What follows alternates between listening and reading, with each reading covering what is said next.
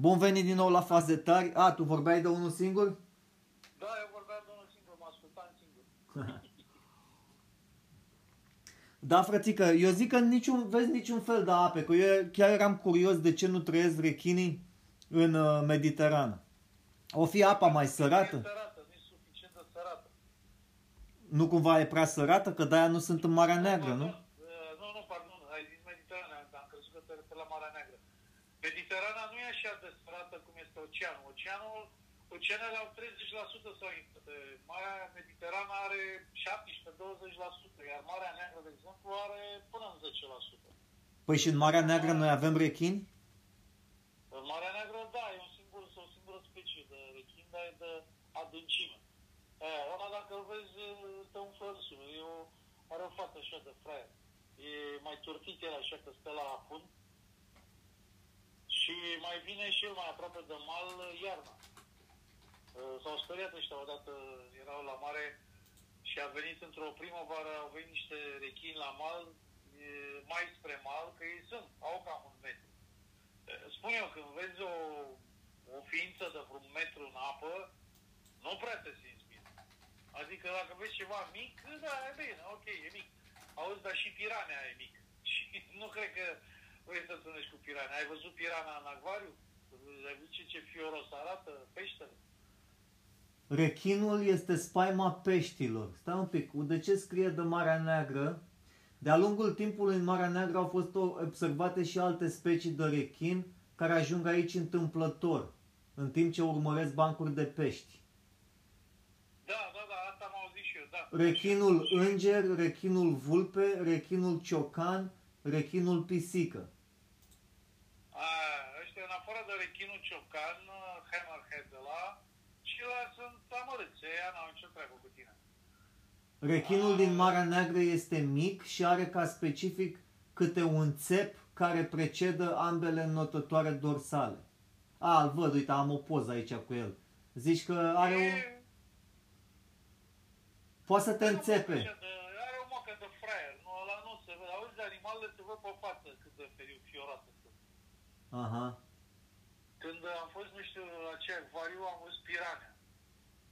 Voi când te uiți la peștele ăla și cu dinții aia și cu buzele alea groase, îți dai seama că l-ai făcut să rupă, să, să, să, să atace... Deci e, uh, un stol de ăla de pirania a terminat un, un animal, uh, un, un bivol. Păi dar nu sunt pirania în Marea Neagră, poate în delta Nu, Dunării. nu, vorbeam așa, nu, vorbeam am trecut la chestia asta că animalul se vede după expresia feței cât de fieros e. De exemplu, dacă te uiți la lilieci, păi liliacul care se hrănește cu insecte, cu nu știu ce, arată foarte blând, ca un șoarece, dar uite-te la liliacul ăsta vampir. Vezi ce, ce față de, de, de... Da, are față de prădător. Dar uite că scrie aici un, un pirania poate să ajungă și la, până la 3 metri uh, lungime. Cine? Un pirania. Amazonian. Nu, pește pirania până la, la 3 metri Da. Uh, Pește amazonian. Da, pentru că peștele e singura ființă care crește cât trăiește. Deci ăla nu se oprește din crescut decât când a murit. Dar eu cred că pirania ăștia a fost făcuți faimoși mai mult de filmul ăla, că eu nu cred că te atacă ei să mănânce. Eu n-am Ba auzit da, nici... Ba da, am văzut. Păi bun, uite, tot te uiți, ăla, citește despre pirania. De ce ea atacă dacă au simțit, aia e problema, dacă au simțit uh, prada, intră într-o frenezie de mușcă până termină. 6 ianuarie 2022. Pirania atacă uh, patru oameni și îi omoară în Paraguay. Bă, se Dai poate. seama Că ăla cât o jumătate de metru sau cât sunt pirania, uh, datorită faptului că sunt foarte rapizi în mușcături, de-aia o omoară. E, ăla nu vine să-ți ia capul sau să-ți ia o mână sau un picior. Nu, ăia mușcă în mod repetat și atacă în cârduri. Da, uite, ci că l-a atacat și l-a, l-a luat pe unul de 22 de ani și l-au băgat sub apă. Poftim. Bă, băi, frate, L-au e găsit, clar. cu- l-au găsit câteva ore mai târziu cu multe mușcături pe corp. În altă Da, instanță, da, un da. bărbat de 49 de ani a fost omorât în râul Paraguay, lângă orașul Puerto Rosario. după ce s-a dus în noate și s-a, no- s-a înnecat ca rezultat al unui atac pirania. Deci E da, clar, auzi, când te duci într-un loc, trebuie să fii foarte, eh, foarte informat despre pericolele locului respectiv. Ce să mai... eu știi ce mă mir că n-au, n-au adus ăștia pirania să le dea drumul în delta Dunării. Ar fi, nu mai, auzi, nu mai gândi și tu așa că vine unul să facă vreo experiență. Dar ce, crezi că supraviețuiesc? Nu, ăștia nu supraviețuiesc chiar na pirania ăștia. mă. Când da, a... te refer că nu, că da. nu Da, știu, ăștia nu mai s- știi, se bagă poate, auzi, este uimitor cât, de, câtă putere de adaptare are organismul viu. De unde știi că nu se adaptează și dacă unul singur scapă iarna uh, băgându-se în nămol sau ce fac ei pe acolo, e clar că data viitoare știu ce au de făcut. Deci, uh, organismele vii au o mare putere de adaptare. Ce să... Nu, e clar, vezi, noi ne asumăm niște riscuri oriunde ne ducem în zone necunoscute. Of, of, da, și eu care mă mai duceam, dar nu mă duc foarte în larg. Dar mă duc la Marea Neagră, pentru că totdeauna m-am gândit că aia, mă, că nu e nimic acolo, că nu știu ce. Știu, am mai auzit uh, de anumite specii de pești care mai vin accidental, dar urmăresc nu neapărat sălă, ci trailerele alea, trawlerele de pești, vapoarele astea care pescuiesc Aha. și le urmăresc uh, peștii ăștia de pradă. Să iau după pești, după vase. Păi astea practic îmi pescuiesc, uh, îi înfomeștează toată... Păi dacă pe vremuri vorbesc de acum 20 de ani, pescarii în, în uh, Marea Neagră se duceau de dimineață și veneau cu barca plină, acum dacă aduc uh, 50 de kg de pește, Păi uite, scrie aici, administrația rezervației Biosfera din Delta Dunării vrea pu- prohibiție la scrumbie până în luna decembrie. Asta ar însemna falimentul pentru pescarii care își câștigă existența din asta, în Delta. O să faci, îți dai seama, ca să nu... Și să știi, scrumbia de Delta Dunării care am înțeles că intră și în Marea Neagră în o anumită perioadă, este cea mai apreciată, este foarte bună scrumbia. Am mâncat și eu, dar are o carne extraordinară, delicioasă. Deci nu se compară. Și sardinele de Marea Neagră, mamă, cum sunt, deci sunt... uh, Și nu, de, de, sunt niște delicatese de, de, îți vine să mănânci Păi mi-aduc aminte când am uh, fost cu niște prieteni uh, în Grecia eram, au comandat uh, băieții fiecare acolo și aici s-au umplut masa de platou. Știi că la greci, când te așezi la masă, trebuie să fii rapid de mâini, că ea mănâncă în, în farfurie comună și Oh. uh, mănâncă repede. Oh, Acolo nu e fiecare cu farfuria lui, ei sunt mai, mai sucebili, așa mai... Așa. sunt la fel Și ca arabii. am mâncat, deci nu te exagerez, erau patru platouri acolo, s-au terminat imediat. E, aceeași dietă, adică aceeași uh, cantitate, am comandat-o aici, în București, lângă Politehnică, era, e un restaurant, era un restaurant cunoscut, era non-stop și puteai să mănânci o grămadă de meniuri acolo lângă Politehnică. În fine. Aoleu, niciun sfert de platou de la de porc, pomana porcului nu puteai să mănânci. Deci te giftuiai, leșinai pe acolo, de, de, nu puteai să mănânci asta. Deci dieta mediteraneană este foarte ușoară. E făcută așa. Mhm. Și în final, ce crezi, mă, băi, asta e fază...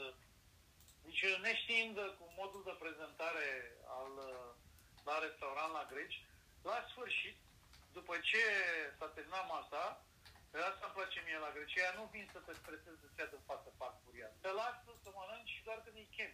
Nu ca la noi ai băut ceva, ți la farfuria, sau ai băut ceva, ți la paharul, ți la farfuria, te lasă cu masa goală. Ca să comanzi tipul. Nu, acolo te lasă în pace. O stai cu farfuria goală, mă pune în față să vină. Și uh, au prezentat masa și ce băi, și-a adus un platou de ruluri albe, Aha. așa, burinde. Și eu am zis, mamă, ce specialitate o fi asta? Cu ce ori fi umplute rolurile astea? Norocul meu este că atunci când nu știu, nu mă înfig, nu sunt genul ăsta de om să mă înfig, să bag eu mâna sau să nu știu ce. Păi și moi, norocul meu e că m-am uitat, că altfel mă făceam de râs. Ale erau uh, șervete de-astea burinde să te ștești pe mâini de la pește. Ah, Și eu au... Tu credeai că e de halal? Era să iau un de la să muși din el. 10 mâncăruri pe care trebuie să le încerci în Grecia. Salată grecească, asta avem și noi, că e salată cu roșii și cu măsline și cu brânză și cu ceapă și cu uh, ăștia cu castraveți. Brânză, brânză feta, care avem și noi. Ma, aia feta de la Greci nu e ca asta de aici. Aia, e- aia e altă brânză. Da? Deci feta de la ei, asta care e la noi e făcută pe aici, pe lângă noi, nu e adusă din Grecia. Deci ei sunt mari uh, consumatori de feta. Dar aia e brânză, e gustoasă. Știi că ei mănâncă ca și italienii, ea orice mănâncă cu brânză. Brânza feta autentică grecească este făcută doar din lapte de oaie sau capră. Exact. Mie nu-mi place. Am cumpărat odată unt de capră, că l-am găsit la reducere la Mega Image și nici n-am putut să mănânc, mi se făcea scârbă. Dar de ce? Era prea gras sau gust? Nu, avea gustul ăla de capră și parcă nu, nu stătea bine, știi? Mă, nu știu, telemeaua de capră este mult mai bună decât cea de vacă și eu o mănânc, dar e și scumpă, de-aia mă mai rat. Dar unt de capră n-am văzut. Așa și ce alte specialități mai sunt? Baclava, Suvlachi sau ce? Mai au ei niște chestii, suvlachi, mai au... baclava scrie aici. Baclava avem și noi, e de la turci sau nu știu de unde. E. Ce e aia? Baclava. A, păi aia e turcescă, da. Păi ia să vezi, iar într-o vară, că tot așa, aveam eu niște prieteni și atunci am avut noroc că m-am dus mai mulți ani la rând vara la Greci. Dar tu, de ce te duci așa de mult la greci? Când, mă, nu, hai să merg, să mă merg și eu în Grecia, poate mergem, facem un documentar acolo.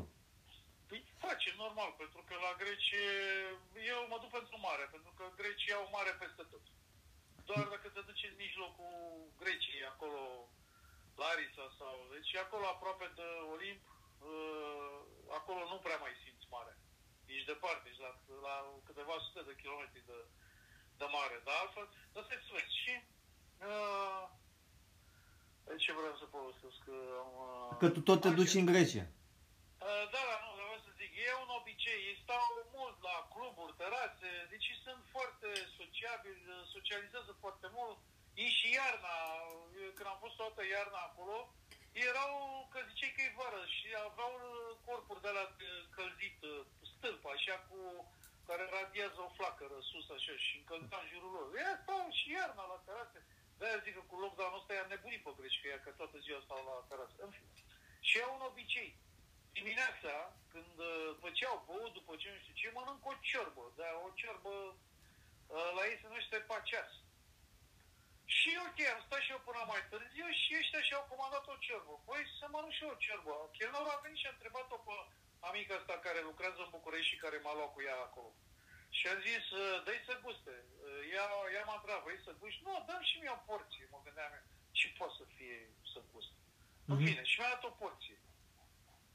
Aoleu, George, când am luat o lingură de acolo, m-am trezit instantaneu, am crezut că vomit, că îmi vomit tot sistemul digestiv.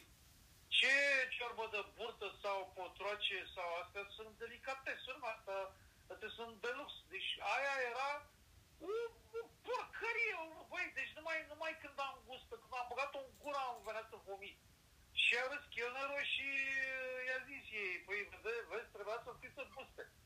Deci pacea este o ciorbă groaznică la greci pe care o mănânci dimineața. Uite, să cauți pe net acolo, poate îți dă mai multe informații.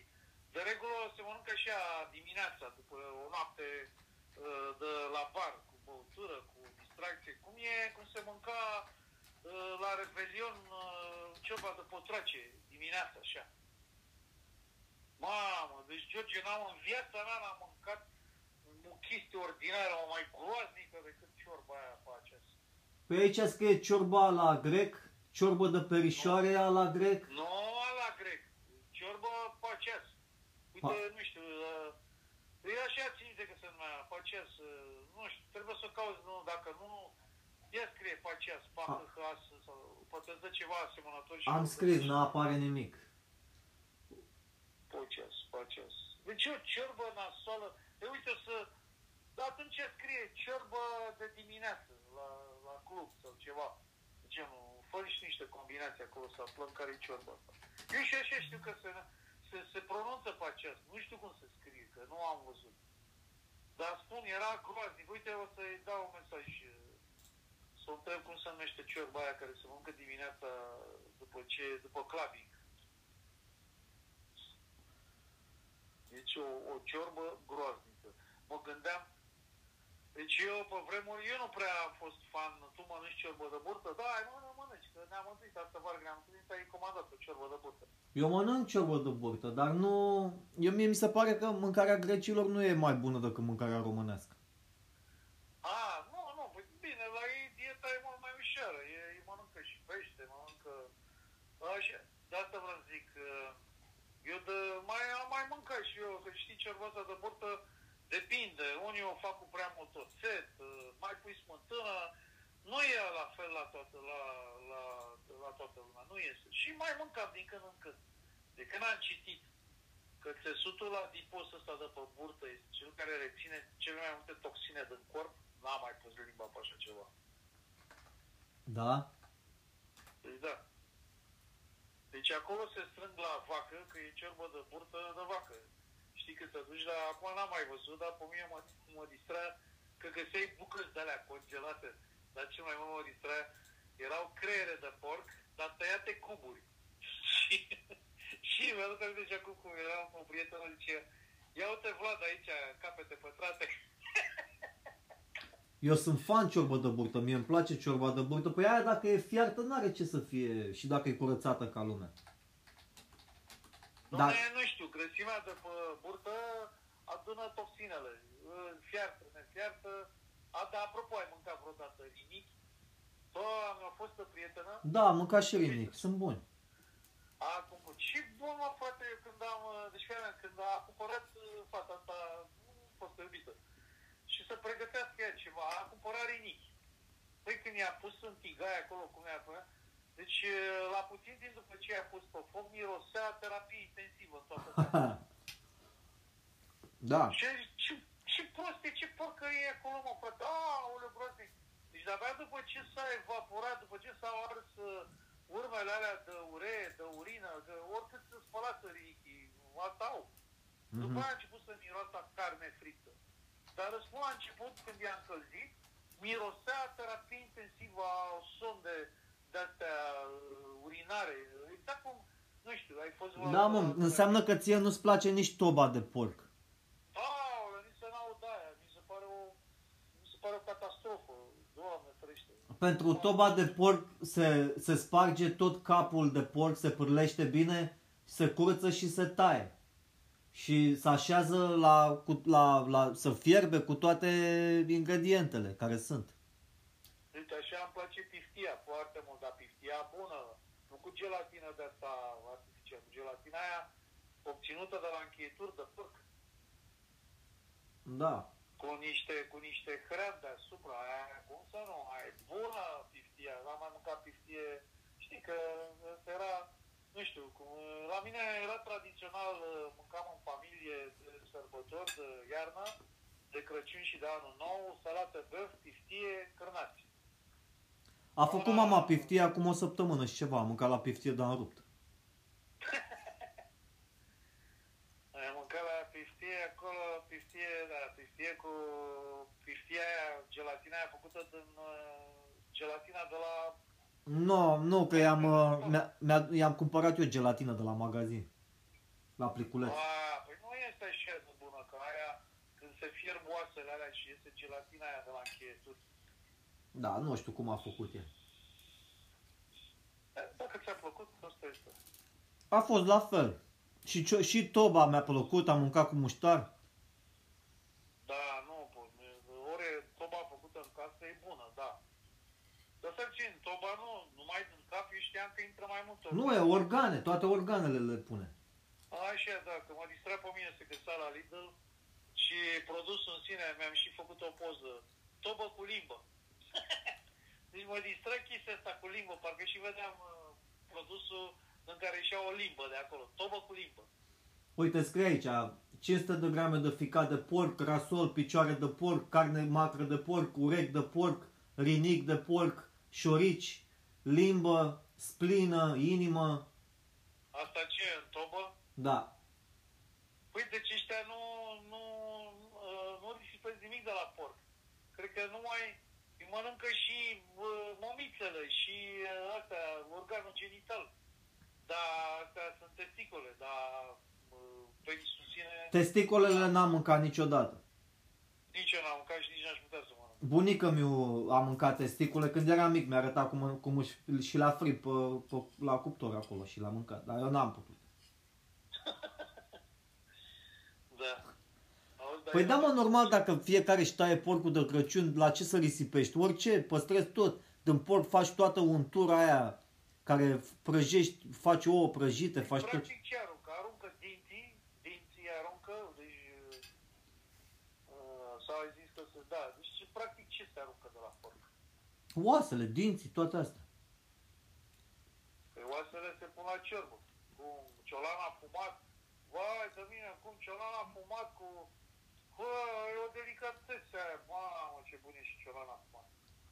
Dar știi ce e la porc? Uh, Por, porcii au inteligența ca un copil de 3 ani. Oricum au inteligență, deci din câte știu eu, porcul e singurul animal care visează color. Cum au determinat asta, nu știu.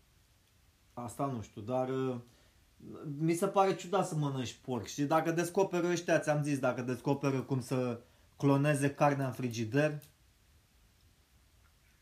aia ar fi cea mai tare Uite, invenție. Uite, uite, mă distrează ce a scris una pe net, pe Facebook, că dacă ați crezut că vă trageți de maimuță, greșiți. Din moment ce se fac uh, transplantul cu organe de porc, am înțeles că recent s-a făcut un transplant cu o inimă de porc. Da.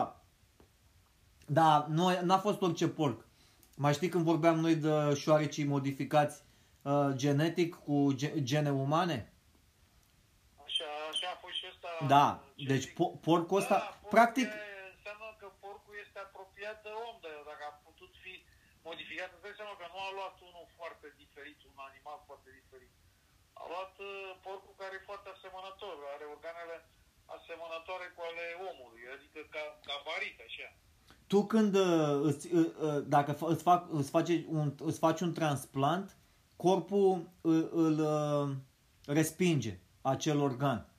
Și au, uh, la porcul ăsta i-au uh, oprit genele care resping organele.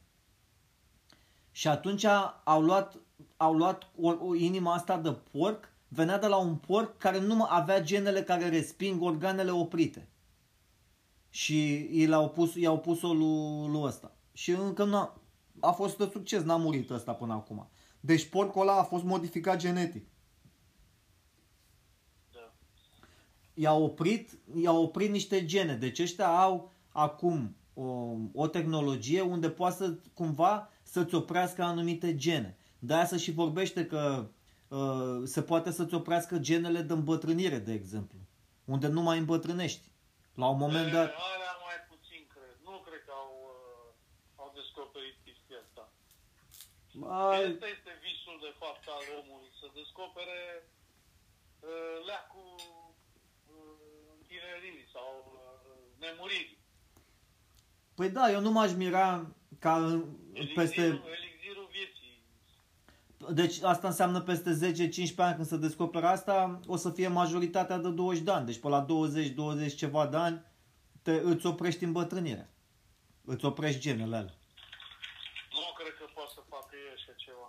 Dacă ar face așa ceva, știi de ce? Pentru că nu, se, nu e numai o genă care uh, oprește îmbătrânirea. Este mecanismul de, uh, re- de înlocuire a celulelor, niciodată nu copiază la fel.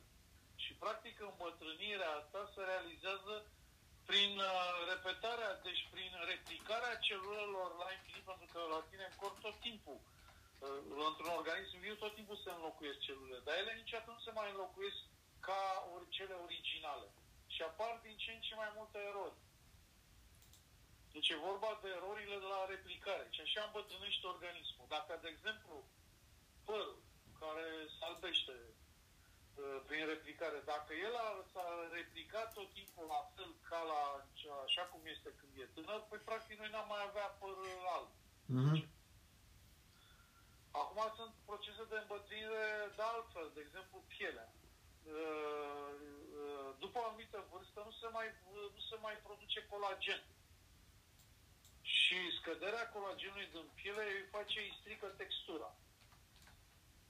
Uh, Degeaba bagă ei inserții de colagen, de nu știu ce. Nu mai, dacă pielea nu are înțesut colagen, asta este. Și n-a, n-a, ăla nu are cum să... Poți să mă nu știu, știi că americanii la un moment dat au, uh, um, cum să spun, uh, uh, studiile au arătat că albușul de ou are mult colagen.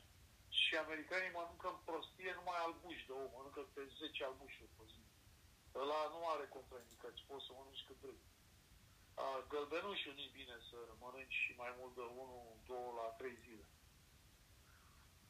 Dar mănâncă ea și ce? Care dintre ei a tinerii? Nu a tinerii nimeni. În schimb, sunt oameni care arată la 50-60 de ani ca la 30 de ani pentru că au avut o dietă, dar eu cred că și genetic.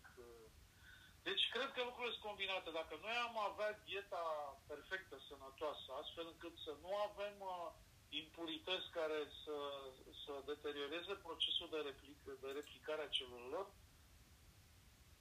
am îmbătrânit mai greu, dar nu cred că ai putea să rămâi... Băi, nu știu, există o uzură. Adică noi ce mâncăm și cum trăim, este clar că suntem condamnați să nu depășim 100 de ani. Sunt câteva articole, uite, mă uit acum, sunt câteva articole unde scrie că o, uh, pânt- pentru o tehnologie CRISPR uh, să opre, oprea, op, uh, oprește îmbătrânirea, practic cu niște celule stem. Păi, auzi, atunci știi dacă se va ajunge la tehnologie asta, tu îți dai seama că suntem condamnați, pentru că oamenii ăștia care trăiesc mai mult, n-au cum să pun să dea secretul ăsta celorlalți, că atunci ne-am umple aici, ne-am mulțit pe pământul ăsta și mai avem loc, că nu mai murim. Da. Uite, s-a, s-au, au fost verificate în uh, șoareci, că au, au făcut pe șoareci să, să trăiască mai mult. Uh, ăștia, uh, uh, uh, zice cercetătorii de la Institutul de Zoologie din uh, Chinese Academy of, Science, of Sciences, din China, chinezii. Chinezii ăștia sunt din ce în ce mai tari pe piață, la orice în ultima vreme. Deci chinezii ne-au depășit, uh, nu numai că ne-au depășit toate... Deci, deocamdată nu au depășit tehnica spațială americană și, și sovietică și rusă. Dar altfel, deja au depășit uh, în orice.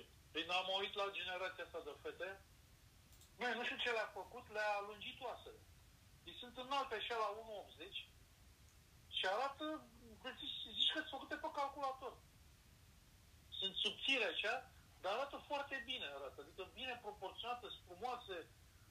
Se mai pomenite, nu știu, și sunt înalte. Sunt au peste 1,70. Nu- Ești sigur că nu mai sunt, nu sunt falsuri? Nu, nu, nu. Deci am citit asta de acum vreo 10-15 ani, că făceau uh, studii cum să lungească oasele la fete. Mhm. Ba mai mult, atunci când am citit, erau fete care își rupeau oasele, adică se duceau, făceau la ortopedie, făceau niște intervenții să le lungească oasele. Wow. Le rupea, le punea niște tije ca să se sudeze și prin uh, ruperi succesive, uh, deci le rupea, creștea un centimetru prin sudura aia, după un timp ea rupea asta și după aia au ajuns să, să, să le regleze genetic, nu știu cum, deci tu n-ai văzut în clipurile astea TikTok, nu știu, tu n-ai văzut cum arată fetele astea? Eu nu mă uit pe TikTok pentru că uh, îmi, îmi ocupă foarte mult timp. Am, m-am, uit, m-am uitat de două ori pe TikTok și mi-arată tot felul de mizerii. Așa că nu am... Uh, eu încerc să stau foarte puțin pe Facebook, pe TikTok. Eu decât public, mai mult public decât mă uit pe Facebook și pe asta. Sau pe Watch, pe Watch, eu mă mai uit pe Watch pentru că acolo văd bucăți, nu, filme, de, de, de diverse. Eu mă uit de obicei pe, pe Pe astea, pe știri, pe YouTube. Mai găsesc filme, mai găsesc... Acum mă uitam înainte să sun tu, mă uitam la un... Uh, unul din Germania, uh, îl cheamă Omul de Gheață. Păi îl cheamă Wim Hof. Uh, ăsta face baie în fiecare zi în apă cu gheață. Și... Cred că am văzut și eu tipul ăla care la un moment dat ieșea de sub gheață, rupa gheața da. și m-am mâncat mai și două înghețate. Da. Și aproape, cred că m-au, m-au stărat gâtul când l-am văzut. Ăla. Da, păi ăla e... Și îți dai seama că în apă rece uh, de asta dulce, îmi spune o senzația, e mult mai tare decât în... Uh, am făcut și eu baie în mare după ce s-a dezghețat. A doua zi după ce s-a dezghețat marea, am făcut și eu baie. Deci am făcut și baie mare iarna. Nu se compară cu o baie în apă uh, dulce, de asta înghețată. Păi asta îți îngheță și sufletul, și nu, nu, nu, nu, trebuie să fie antrenat toată. Iar ăla nu avea nicio treabă, stătea, se băga pe sub gheță și când a ieșit, uh, a mâncat și înghețat. Wow, păi dacă fac asta, gata, am Pneumonie gradul ce COVID? COVID e o mâncărime, e o mică chestie. Ăla e, e același, e același, vorbim despre aceeași persoană. Da. Ăla rezistă la frig. Că s-a antrenat, iată, iată cât de bine se poate adapta organismul ca să reziste în condiții extreme. el promovează chestia asta ca și o terapie, știi, să antiinflamatoare, dar nu știu cât, cât de adevărat e. Să știi că e, e interesant, pentru că eu am văzut uh, documentare pentru femei gravide, care și-au înzăpadă, și altele cu copii mici, ca să-i călească. Aha. Deci femei gravide, goale, și au în zăpadă și se frecau cu zăpadă. Sau mame cu copii mici ieșeau goi în zăpadă. Îți dai seama. Bine, există și varianta de lux. Te duci uh, la o saună în aer liber, apare iarnă zăpadă și stai într-un bazin de 50 de grade cu apă caldă, n-ai nicio treabă. Dar și că eu am fost la Herculane. La Herculane sunt băile alea termale cu bazine pe lângă Cerna. Da lângă râuce, cu apă termală caldă. Deci nu te exagerez. În ianuarie, când am fost uh, la Herculane, m-am băgat în, uh, în bazinele alea Băi, deci au o viață parfum acolo, că ea știu asta. Stau, se duc, se bagă în apa aia caldă, stau acolo, beau bere, beau, stau în apa aia caldă și afară ninge. Deci afară fulguia și eu stăteam în apa aia caldă. Băi, ne mai pomeni, mă, ne mai pomeni. Deci atât de bine te încălzești încât eu am reușit să ies din apa aia și la 5-6 metri era cerna și am băgat piciorul în apă rece. Cât s-a permis, așa, cât mi-a permis până s-a răcit uh, piciorul și uh-huh. în picioarele de amintat. Și mai am intrat din nou, aici am mers pe picioare, am pășit până la bazin, m-am băgat în bazin, băi, băi, deci eu viața nu mai cum asta, deci eu, niște lucruri atât de simple în natură, și atât de frumoasă, atât de... Mi-aduc aminte la... Am fost și eu când uh, trăia bunica mea săracă, când eram copil la Herculane, o dată sau de două ori. Da, dar nu știu dacă ai fost iarna. Nu, no, e cred că am fost vara. Era nemaipomenit, deci eu altă, eu de-aia am fost atunci la Herculane. Am vrut să văd și să trăiesc și senzația asta. Afară iarnă, fulguia și uh, eram în bazin de apă caldă 50 de grade dar nu eram singur, erau mai mulți. Și gratuit, adică acolo cei trei în bazin, nu erau astea amenajate pe lângă hotelul. Erau astea pe drum, pe marginea drumului. Uh-huh. Dar mai localnicii le știu. Și sunt amenajate, sunt uh, făcute bazine de astea văruite așa și așa și cu apă termală acolo. Aia, mă, ce parfum. Băi, deci oamenii ăia sunt niște oameni fericiți. Și acolo mai e încă turism? Să mai duce lumea și acum, da, crezi? Păi da, dar da, cum se revigorez? Eu am fost, uh, de când am cumpărat mașina asta, deja cu vreo 4 ani am fost acolo. Și uh, în Herculane este foarte mult în paragină. Multe hoteluri sunt dezafectate pentru că n-au mai băgat bani. Dar acum, ușor, ușor, vor să o revigoreze. Păi aia a fost uh, stațiune regală. Se mai văd și acum niște vile de-astea uh, vechi de pe vremea familiei regale. Vezi, deci mai sunt locuri, sunt locuri unde să pot face documentare. Că eu ți-am zis, dacă Ah, m-aș e duce... frumos Și acolo, hai de mine, și acolo e frumos. Da, câte nu sunt? Nu știu, domnule, în țara asta găsești multe. Adică faptul că ai toate, tot relieful și sunt și foarte multe chestii misterioase. De exemplu, te duci la... Eu nu n-am fost niciodată la vulcanii noroioși de la Buzău. N-am fost niciodată. Nici eu n-am fost. Trebuia să mă duc Și- odată cu într-o excursie și s-a, s-a anulat.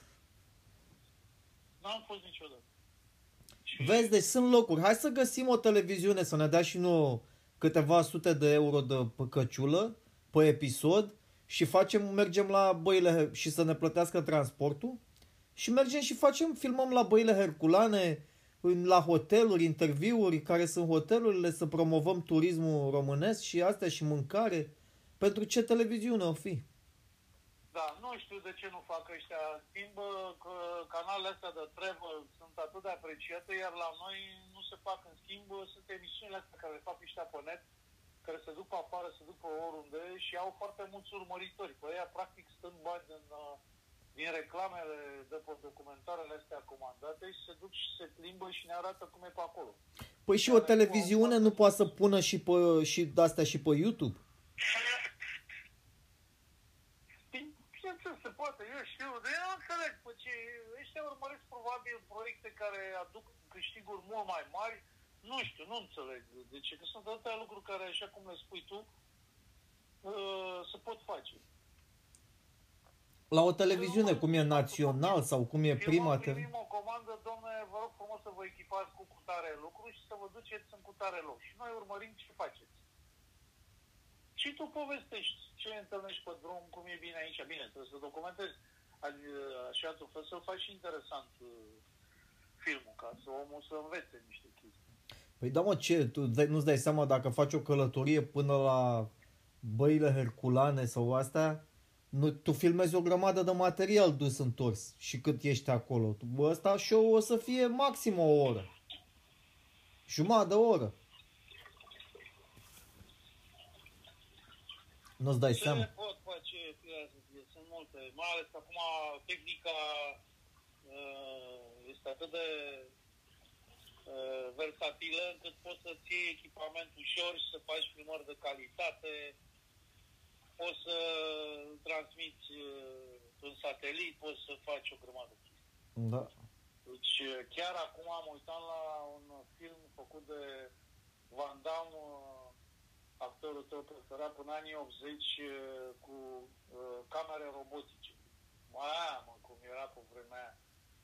Păi erau dita mai camerele, erau de-alea, drone, să vezi o, o dronă de aia, ziceai că e un elicopter. Da, pe era pe film. Uh, Și erau făcute în anii 80 și imaginile erau nemaipomenite. Uh, nu știu, da, cred că găsești și acum Van Damme Moving Camera, Mhm. uh, până la anii 80 făcute. Să vezi ce, dacă de atunci uh, aveau uh, camere de-astea robotice și cât de uh, unghiul subiectiv, cât de bine era realizat uh, în filmare.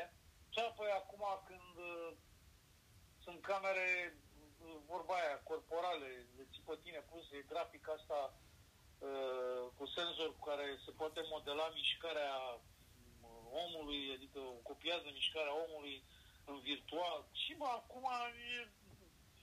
E țais. Păi cum zici tu de vlogger ăștia care fac uh, de-astea pe YouTube, ăla se duce de unul singur cu, cu camera să filmează singur și cu, are și dronă. Mai dă și drum, drumul la dronă din când în când. Care o, își ia o dronă de aia ieftină de... O, Nu, îți iei una de aia mai scumpă care te urmărește. Păi acum să găsesc alea care te urmăresc și mai ieftină, de 150 de dolari, 200 de dolari. Poftim. Păi da, spun, deci dacă ai o cameră uh, uh, unghi uh, obiectiv, deci o cameră cu care filmezi și ai o dronă, Uh, Deci camera, camera cu care faci un plan întreg și plan mediu, camera cu care filmezi tu și ai o dronă care îți arată un ansamblu și mă, gata, ai făcut un film extrem de, de un film spectaculos. Pentru că imaginile de dronă, într-adevăr, sunt spectaculoase. Deci până acum nu-ți permitea tehnologia să te ridici așa de sus și să faci... N-ai văzut clipurile alea făcute uh, numai cu drone. Clipurile astea de muzică chill out, muzică de asta de clubbing. Și majoritatea sunt clipuri făcute de, de ăștia care se duc cu drone. Și vorba ta acum că vo- vorbeam de ăștia la Paprika. Păi sunt o grămadă de, sunt o grămadă de ăștia pe YouTube care fac show-uri mai tari decât toate show-urile de la Paprika, le, le, le fac pe YouTube. Da, da să zic, că am impresia că, păi, sau... Nu, e clar, nu au o minte creativă, de-aia zic că nu, nu e rău să mergem să discutăm, pentru că, păi, se pot face niște filmări deosebite, adică și subiecte deosebite, nu așa... Da, e adevărat, bun, o rețetă, un meniu, e curios pentru, asta e interesant pentru cei care chiar urmăresc anumite rețete, anumite moduri de a prepara, nu știu ce, dar bun, câte sunt, că sunt milioane, milioane de, de, de rețete, dar uh, conceptele să fie altfel. Adică, de exemplu, Zice, cum ziceai tu, da, domnule, mă duc în Delta Dunării și vreau să mănânc cu ce este specific de acolo. Da. Dar asta nu e o idee nouă, dar faptul că o arăți, faptul că spui niște, uh, adică reunești mai multe, cum era la uh, Hunt, uh, Hunter, Fish, Fish Hunter. Băi, ăla a explicat foarte frumos când, când uh, se ducea să pescuiască el sau să, să documenteze despre o anumită specie de pește. Mhm. E, acum te duci în Delta Dunării, uh, te interesează crapul de Dunăre. Spui niște date, unde trăiește, uh, care sunt particularitățile vieții lui, cum se prepară, ce, pregă, ce, pregă, ce preparate se pot face, o ciorbă, o, uh, chifteluțe, uh, diverse preparate acolo de crap, icră, de crap, treburi. Așa, bă, pleci cu o imagine. Auzi, după un asemenea documentar, rămâi cu o poftă să te duci să mănânci. Dar acum că ai zis tu, ai mai mare dreptate. Eu nu cred că poți să te compari cu ăștia de la... Nici cu ăștia de pe YouTube. Dacă faci o emisiune așa simplă, să te duci să faci o rețetă sau un căcat, nu să uită nimeni, fratele meu. Decât că să de la televizor și asta. Dar dacă nu faci ceva pe gen entertainment, adică să aibă un soi de realitate, să-i pui pe, pe unii oameni să fie în încurcătură sau știi, nu, nu cred că ai mare succes. Păi da, pentru că aici vine rolul uh, celui care creează conceptul. Adică, uite, când uh, câți bani au făcut ăsta uh, de la Got Talent, uh, uh, Simon Cosuel ăsta. Nu știu, el a creat conceptul ăsta, să aduci talente și să-i provoci pe scenă și să vezi. De fapt, pe ce să- s-a bazat? S-a bazat pe, uh, cum să spun, uh, uh, empatia cu starea concurențului, care este foarte antrenantă. Din, chiar și telespectatorul, dacă vede o înregistrare, empatizează cu niște reacții naturale. Și ăsta ce fel de show e? De turism sau de ce? e? De frumusețe? Nu, nu, nu, e Got Talent, nu știi Got Talent, America's Got Talent sau A, ăștia americani au talent? AGT-ul, BGT. Păi și nu s-a făcut și la noi, nu s-a copiat. Mai în toate țările Got Talent. România are talent? Da, toată lumea are talent, dar uh, spun, sunt foarte spectaculoase. Deși este regie acolo cât de cât, totuși concurenței au ceva foarte natural. Adică conceptul de la bun început s-a mizat pe chestia asta și uite că a prins. Dar nu Este- s-au făcut, nu mă uitam eu la un moment dat, erau și show-uri de realitate din România care îi, trim- îl să filmau până, îi duce până țări de-astea, până Indonezia, până Thailanda. A, bine, astea tot formate, ce se bată pe acolo sau nu știu ce concursuri, nu știu ce situație aia, da, bine. Da, situații, deci unii care sunt căsătoriți, îi duce soț-soție pe acolo. Deci toate s-au urmărit, toate au urmărit, până la urma urmei, acest uh, real, uh, uh, cum să zic, și reality show. Sau, Da, da. uh, Sau uh, cine veriteu, cum să-i zicem. Păi da, pentru că ăsta acum avem să vedem cât de bun e actorul și tot nu poate să facă o reacție uh, uh, naturală. Trebuie să fie excepțional actorul ăla ca să îți dea senzația unei stări naturale. unei- Hotelul, hotelul în Thailanda, unde îi ține pe acolo, e 10 dolari pe zi de persoană. Cu mâncare cu tot. A, păi Thailanda e și foarte ieftină. Îmi ziceau niște prieteni. Și atunci te gândești dacă ai, dacă tu ai 10 concurenți, le plătești la ăia biletele de avion dus întors, e 800 de dolari bucata, deci odată 8000 de dolari și îi ții acolo 30 de zile cu 10, 10, 100, încă 300, ori 10, 3000. Deci... Și stai să vezi, deci... Deci ăsta e show de, ăsta e show de, cu cameraman, cu tot, de 30.000 de, de euro. Tot show ăsta. 30, hai să zici 50.000 de euro cu totul, cu totul, cu totul. Și tu îl vinzi la televizor pe nu știu câte episoade. Și stai acolo 30 de zile, o lună de zile în Thailanda. Pe, 30, pe 50.000 de euro cu echipă de filmare și cu 10 concurenți. Și ăia vin și gratis cu ăștia.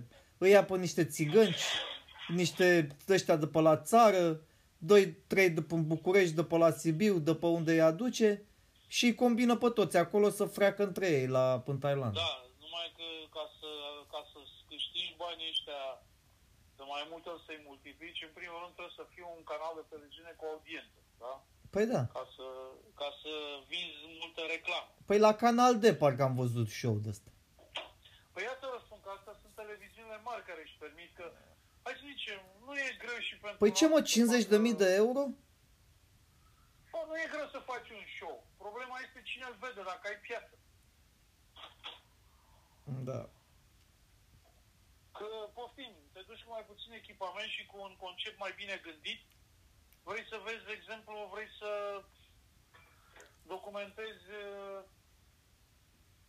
cum se descurcă o fată tânără într-o, într-o localitate unde ea toți vânează pe fetele astea să le înrobească sexual. A, tu vorbești de Italia? Nu neapărat, nu țările astea asiatice, ce să... A, tu zici în Thailanda, în astea, da, mă rog. Ia... Da. Da, de show-uri de-astea, tu ai dreptate, show-uri de-astea de mâncare și de turism, de fapt e turism uh, combinat cu mâncare. Eu am văzut uh, multe, că mă uitam, uh, mă uitam să văd ia, mă, care, e mân- ce mâncare mai e pe la noi pe România asta. Și am găsit uh, americani care vin în România și filmează, știi? Facă un episod în România pe turism și pe haleu.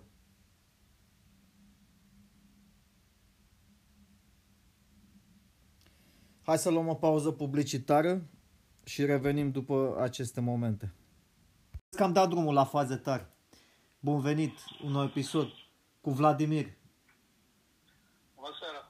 Bună seara. Că am, uh, eu m-am decis, frate, mă uitam și uh, zicea cum poți să uh, să ai eșec în afaceri, dacă începe o afacere. Înțelegi? În primul rând, dacă nu ai suficiente fonduri. Pentru că dacă n-ai suficiente fonduri, nu, nu o să reușești să completezi proiectul și să atragi încrederea mai multor fonduri. Deci cum am făcut noi pilotul ăsta? Noi am făcut un pilot, ne-am dus, am filmat și noi trei zile, am cheltuit niște bani, dar noi ar fi trebuit să cheltuiem de 10 ori mai mult pe atât. Înțelegi? Și să filmăm o lună întreagă, să filmăm încă 10 episoade ca să prinzi încredere să ai șanse să vină niște investitori la bord. Păi da, exact asta o să zic, la cât ai investit, uh, atâta recomandare, atâta deschidere ai. Ai investit puțin, n-ai cum să te, să te duci la, o, la, la clienți mai pretențioși. Exact, și e destinat eșecului. În al doilea rând, trebuie să ne alăturăm oa- cu oameni care sunt mai deștepți decât noi. Deci dacă ce am putut noi să facem, cum am putut noi să filmăm, noi trebuie să găsim încă 5, 6, 10 oameni, 2, măcar unul, să, care uh, să se asocieze cu noi, care noi să știm că e mai bun decât ce am făcut noi. Adică ei sunt mai buni decât la ce, ce am făcut noi. Nu, și asta eu nu caut chestia asta să fiu unul mai bun ca mine. Consider că și eu sunt bun. Pe mine mă interesează să am conceptul cel mai bun. Eu vorbesc de, de construirea unei afaceri, unei firme, unei companii de producție video. Asta clar că trebuie să fie toți competenți cu care lucrez. Pentru că, adică, competent pe poziția uh, în uh, afacere. Să cunoască bine, pentru că, într-adevăr, dacă stai în niște unii care de-abia atunci înțeleg despre ce e vorba sau așteaptă de la tine și ei stau morcomi acolo, au treaba asigurată, dar fără să investigheze, atunci normal. Deci depinde, depinde fiecare ce poziție are în afacere.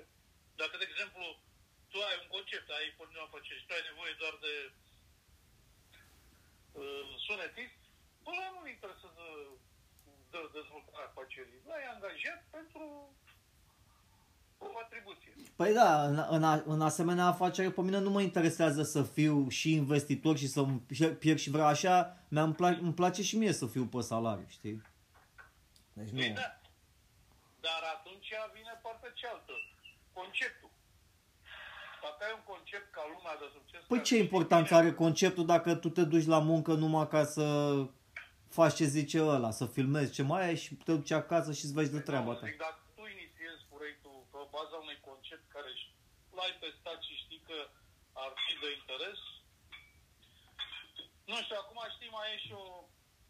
Mă, eu, eu, spun, eu spun ce îl ascultam pe ăsta, cine, uh, zicea ăla care a inventat aplicația aia, Tinder. Deci eu vorbesc de investitori de ăștia care sunt um,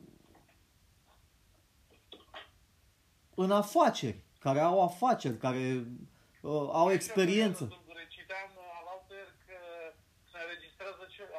acum se întâmplă și în România fenomenul care se întâmplă în cealaltă țări și anume uh, lumea uh, schimbă joburile, lumea demisionează. Este un val de demisionări.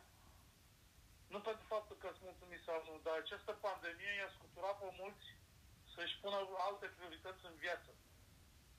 Adică dacă Până acum a fost un echilibru. O societate așa mulțumitoare, în care ne-am mulțumit. Da, mă duc la job, mă duc, fac cumpărăturile, plătesc gratele, asta e. e. Iată că pandemia asta i-a scuturat pe mulți și le-a arătat prioritățile, că viața e scurtă, se pot întâmpla multe. Mm-hmm. Și ci că și acum și în România și asta să știi că se potrivește, pentru că am văzut sunt foarte multe anunțuri de angajări și foarte multe specializate. Deci pe mine m-au sunat, am aplicat ca uh, inginer electrician și deja m-au sunat, dar au experiență să fiu pe șantier, nu știu ce. Eu i-am spus ce mă interesează, nu am chef să o iau de la început să alerg ca muncitor. Deci... Uh, Păi astea de uh, slujbele de muncitor or să fie cele mai descoperite mai întâi. Păi bun, dar eu am învățat mai mult pentru aia. Și m-am auzit acum, bă, e un angajator în uh, județul Constanța pentru activitate offshore pe o platformă. Angajează din India. De ce? Dar stai să vezi comentarii. Angajează din India, iar ăla comentează că apelează de la oameni din țări ca India ca să poată să dea salarii mici, adică pe studii superioare cum sunt eu, 10.000 de lei, atât maxim iar pe, în mână. Iar pe muncitori, chiar și fără instruire că instruiește, 3700 de lei. Ceea ce înseamnă de câteva ori, de 10 ori mai puțin decât iau angajații pe platformă. Tu știi că se plătește foarte bine pe platformele petroliere. Aha. Păi acolo sunt salarii imense. Eu știu, dar ani de zile în urmă când cunoscut de mine și au făcut CV-uri și s-au angajat pentru că acolo salarii de mii de euro. Și niște plăți. Și ăsta vrea să angajeze pe ce mă pe platformă, ce calificare, da, în fine. Și zice, nu mă duc pe platformă la banii ăștia. Adică e, e o căutare masivă acum, pentru că oamenii, asta vă spun că eu asta cred. Că pandemia asta pe mulți a trezit. Pentru că uite ce se întâmplă. Ți-ai stricat viața, n-ai făcut nimic și vine o nenorocire de asta și îți, îți schimbă toată viața. În sensul că pe unii îi șterge, pe alții îmbolnăvește, deci nu știu, văd că se restricție se relaxează, în schimb la noi acum se șterg toate certificatele la 1 februarie, se anulează alea care sunt mai vechi de 9 luni. Adică alea care a doua doză e mai veche de 9 luni și nu-și face booster. Da. A, eu cred că or să se anuleze toate la un moment dat, că... Da, eu nu știu, eu cred că eu cred că chestia asta cu Omicron e, cum a zis și doctorul Santim, și are o speculație. Și care e părerea mea dacă, deci din tot ce am citit, din tot ce am perceput, dacă ar fi să mă distanțez și să spun ce gândesc eu, eu cred că la un moment dat a fost virusul ăsta mai ciudat, ăsta COVID. Eu l-am avut și eu și am văzut că nu prea semănă cu, cu gripa. Da. Și la un moment dat s-a dus. Iar ei acum încearcă să creeze o imagine falsă asupra gripei.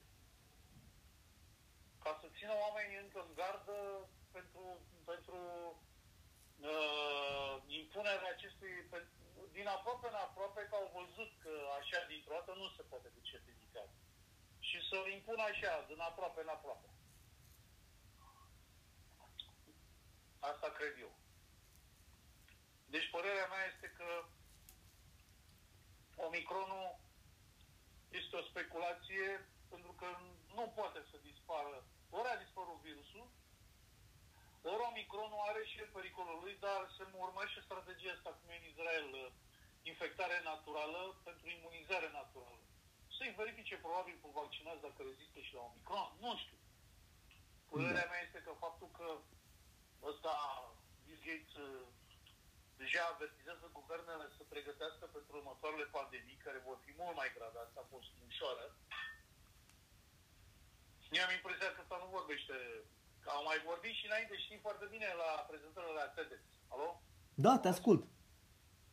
La, la seminarele alea TEDx vorbea despre pandemii. Și nu l-a luat nimeni în seama. Adică nu l-a luat nimeni în seama din rândul nostru. Da, pe el de-abia aștepta să vină pandemia, cred. Alții l-au luat în seama ca dovadă că, cum e și la noi, și-au mărit salariile, au angajat poliție, au, au mărit uh, uh, personalul din poliție ca să aibă un, uh, un instrument de, de opresiune, de control, de ce fac ei acolo cu poliția asta.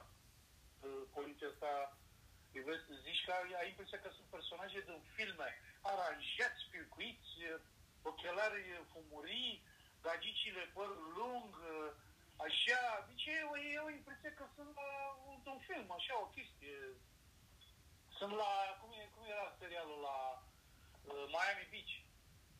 Da, mă, sunt la cheltuit de bani, deci atâta timp cât vin banii de la guvern și e o, o, o cleacă de oameni care iau banii și uh, urmăresc o anumită uh, poveste, să spune o poveste și toată lumea spune aceeași poveste și toată lumea crede în aceeași poveste și după aia suntem to- toți să trăim în povestea lor și ăia care furnizează povestea, ei sunt pe salarii, să îmbogățesc, își umplu conturile cu câteva sute de mii de dolari și după aia uh, îi doare la bașcă de ei alții. Ai înțeles? Apropo de asta, astăzi mă uitam, îi povesteam unei colegii că datorită unui prieten, adică tu, am cumpărat și eu acolo niște mii de, ce niște mii? Un, uh, 40, 10 de mii de 10 mii de bitcoin. Uh-huh. Și când mă uit în timp ce vorbeam cu ea, zic, băi, uite, cât mi-a dat și prietenul meu și am pus și eu, am uh, cantitate asta, 0,00046. Adică am investit 90 de lei. Păi și m-am uitat, avea 78 de lei. Deci a scăzut ca lumea Bitcoin. Da, a scăzut, uh, a scăzut acum mult. Eu ți-am zis, de-aia zic, tu tot cumperi. În perioada asta e de cumpărat. Când da, o să... nici nu mă uit, George. Am, am convenit că un an de zile, indiferent urcă, coboară, eu cumpăr. Pentru că mie mă interesează o perioadă lungă ce se întâmplă. Adică la anul, pe vremea asta, să mă uit să vedem. Păi și eu sunt în pierdere. Eu sunt în pierdere vreo 40%. Înțelegi? Dar pe mine nu mă interesează, eu sunt pe termen lung. Eu știu ce o să se întâmple pe termen lung, într-un an de zile, în doi ani de zile. Asta ce se întâmplă, ce se întâmplă acum, s-a mai întâmplat și uh, în martie, anul, ăsta- anul trecut. Și să, Vremea să, aia o să... deci e, Da. E un fel de... se întâmplă tot timpul. De scade, crește, scade, crește. Eu, eu ție ți-am dat un sfat să cumperi de 3 ori pe săptămână, câte 10 lei. Înțelegi? Tu dacă ai urmat sfatul, tu, uh, cum ți-am zis eu și îl urmezi, o să fie bine pe, pe termen lung. Dacă tu nu cumperi, ai cumpărat acum o dată și nu mai cumperi și te uiți la aia 90 de lei, cum să duc până la 60 de lei și după aia când crește la loc și să face 200 de lei, tu ai pierdut trenul. Înțelegi? Că tu, în timpul în care tu trebuia să acumulezi, să cumperi, tu n-ai cumpărat. Tu te uitai că, ia uite, bă, a scăzut. Pe tine nu te interesează că scade, crește. Tu cumperi câte, de câte 10 lei. Înțelegi? Și vezi tu la sfârșit. Da, dar o să cumpăr, eu o să cumpăr numai la chenzine, că nu am bani, nu mă l-am plătit. Mă rog, când, acum, când eu poți. O să mai cumpăr niște fracțiuni. Eu nu pot să cred că n-ai 10 lei de, de 3 ori pe săptămână, adică 30 de lei pe săptămână. A, ba da, ba da, nu, dar am zis decât să cumpăr de 3 ori pe săptămână, cumpăr de 2 ori la chenzină, de 20 de lei. Nu știu ce înseamnă Kenzina. Jumătate de salariu, deci salariul iau de 2 ori pe lună. A, deci odată la două săptămâni. Mă rog, Da. e cam, e cam rar. Înțelegi, dar... uh, Și așa e bine. E mai bine decât zero. Nu, nu, nu, atunci o să cumpăr, în loc să cumpăr de 10 lei pe care să cumpăr de 20 de lei la 2 săptămâni. Sau așa, merge și așa. La două săptămâni.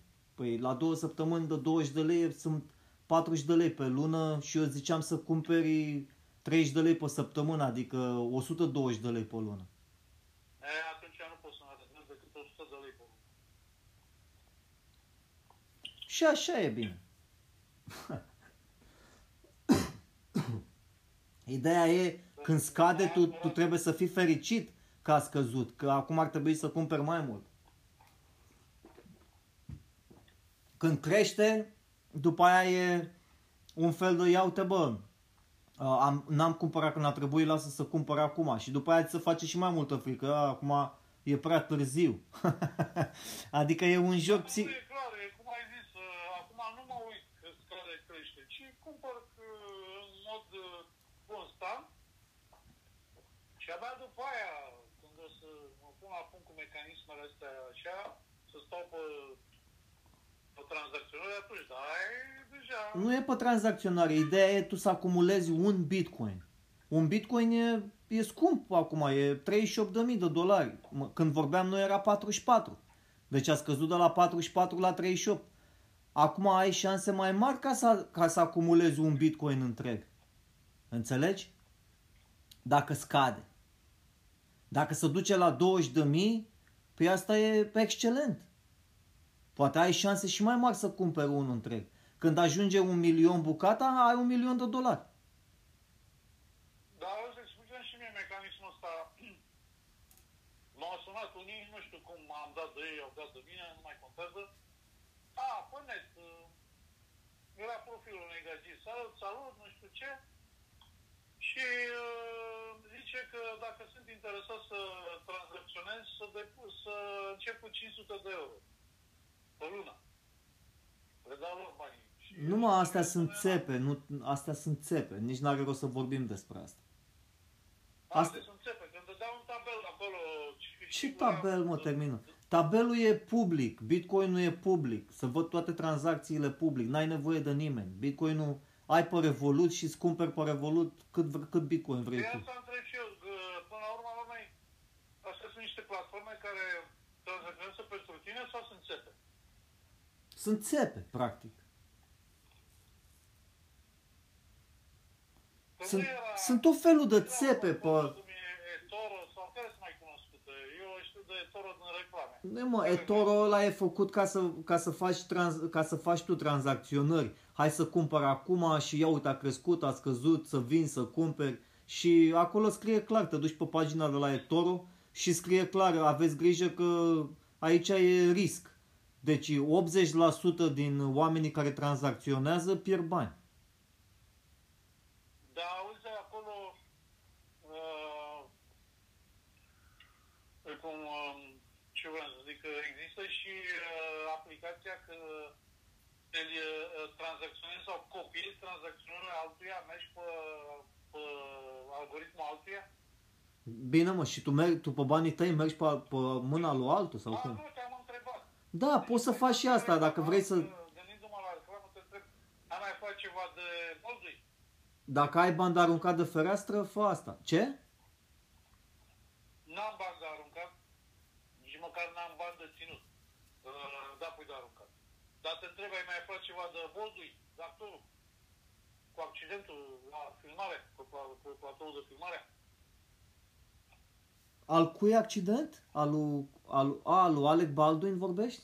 Are Baldwin care din greșeală a pușcat-o pe producătoare sau pe cine?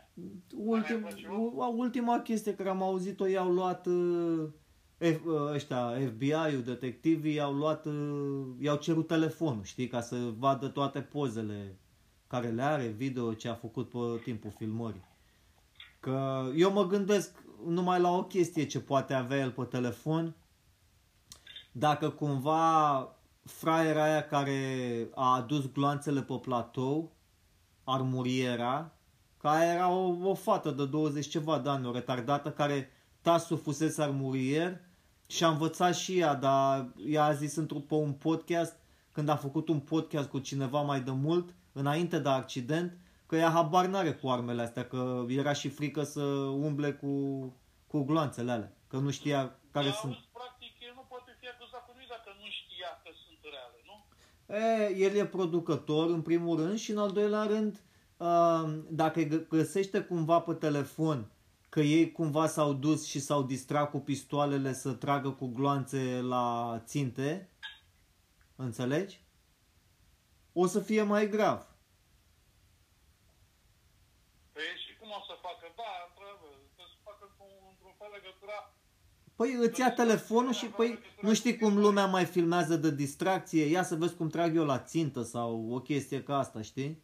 Și dacă cumva îl arată că a tras la țintă cu gloanțe adevărate pe la, pe la filmări pe acolo, pe în pauze, nu prea arată bine, știi, la tribunal. Da, dar nici nu poți să-l acuze că a făcut intenționat. Da, într-adevăr, există eschiviții de astea, chiar citeam ieri sau la alte o știre și mă gândeam, băi, adevărul e că și noi când am fost tineri am făcut chestii necugetate.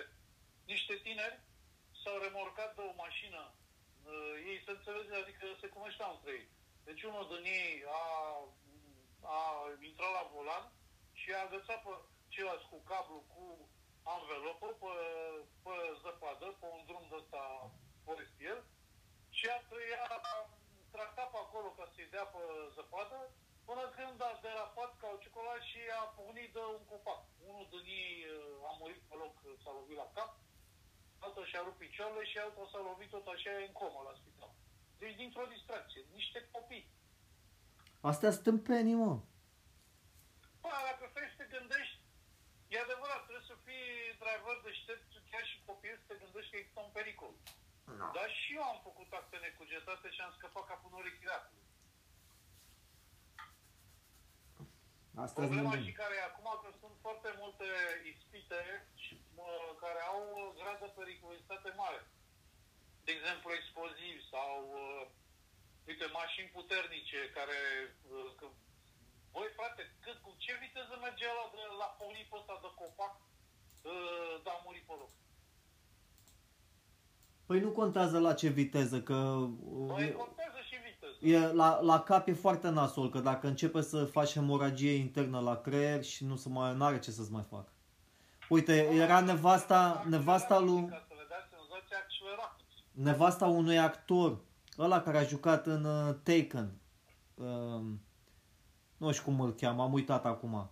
Mă rog, s-au dus tot așa la schi și a căzut nevastă, s-a, s-a lovit la tâmplă și după aia ești ok, totul e bine, da, da, sunt bine. S-a, s-a dus să culce, s-a culcat și nu s-a mai trezit în somn. A făcut hemoragie. Deci câteodată nici nu-ți dai seama dacă că te-ai lovit tare, știi? La cap e foarte nasol. Da, da, e, e.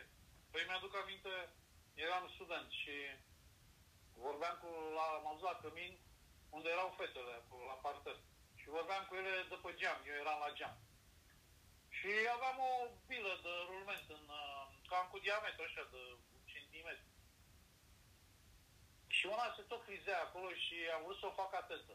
Și am vrut să arunc cu bila aia să-i nimeresc uh, laba piciorului sau un fund, așa cum stătea ea, se tălănea cum fac. Bă, și în momentul ăla s-a mișcat, am nimerit-o în tâmplă cu bila aia de, Wow. de fier.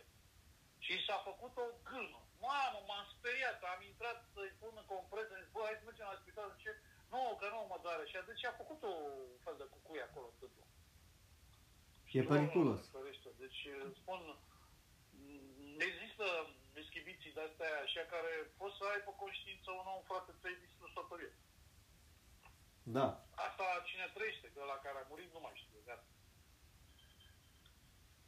Da, zic, mie, mie, mie, mie, mie, eu, mie mi-e frică să și ies din casă, eu nici nu ies din casă, mai ales cu virus. Aștept să termine virusul ăsta, eu mă gândesc doar ceva trebuie să mă angajez, cum ai zis tu, dacă toată lumea își dă demisia. Eu, mie îmi place, ai văzut ce îmi place să fac. Îmi place, eu, ai văzut când am filmat, eu nici nu știu cum a trecut timpul. Dacă mă pui la regie sau la așa, așa ceva să regizez ceva în fiecare zi, mie asta îmi place să fac, știi?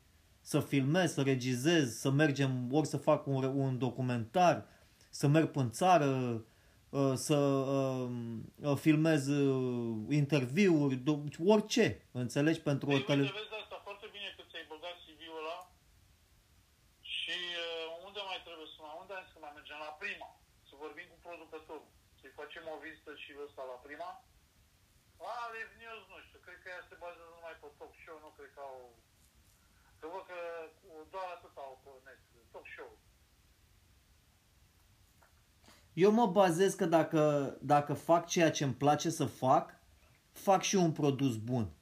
Care este să, să vinde bine și eu merit banii. Înțelegi? E cel mai indicat să ai un job care îți place, pentru că atunci nu te mai limitezi la 8 ore. Poți să lucrezi cât îți permite uh, tonusul tău, bioritmul tău, poți să lucrezi de plăcere. Nu, Și, nu dar te spui și limitezi la suflet opt ore în de produsul ăla, lucru. adică îl faci, dacă faci un produs cu plăcere, înseamnă că și produsul are șanse să iasă, uh, șanse să iasă mai bun. Dacă se duce un operator de, să filmeze plictisit și nu-l interesează ce filmează și asta, iese un căcat. Clar, nu evoluează, produsul rămâne la fel, el doar uh, execută ce îi se spune. Da, deci nu, asta n-am nevoie. Și nici să lucrez cu oameni care decât execută nu-mi place, pentru că nu, nu mi se pare un proiect viabil, știi? Deci, asta îmi caut la primăvară. Și numai așa aș și la muncă, altfel nici nu m-aș duce să muncesc, îți spun sincer. Acolo unde stai anins, e zăpadă? Nu. No. Era, era soare azi. Auzi, dar tu în ce parte, uh, în su- de la București, în ce parte te duci? În sud, în est, în ce localitate? Uh, lângă Urziceni. A, unde zicem, că mă întreba Nina, dacă nu cumva stai în zona aia unde ea stă pe la Lândulețu, Dâmbovița. Nu știu unde e. Nici eu nu știu, n-am fost, dar e în sud. Lândulețu știu că e, e cunoscut pentru pepeni. Păi și pe aici Când sunt mergeam la pepe. Piață întrebam, uh, de unde sunt pepeni ăștia? Din Lândulețu. Cartofi și pepeni din Lândulețu.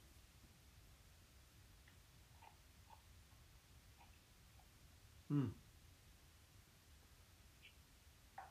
Păi cred că o să fac o înțelegere cu Amina să cumpăr produse bio, că am făcut diferența. Mi-a dat și ea niște cârnați după de Revelion. Mă frate. Păi dar ei au gust, domne. Ei au gust de carne, de cârnat. Față de ăștia de la hipermarket.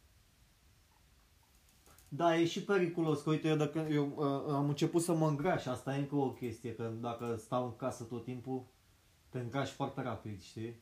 Vă lasă-mă la tu, tu care nu mâncai, tu, tu, tu vrei să spui că acum devii și tu normal, că tu nu te-ai îngrășat, tu, tu revii, tu acum vii la normal.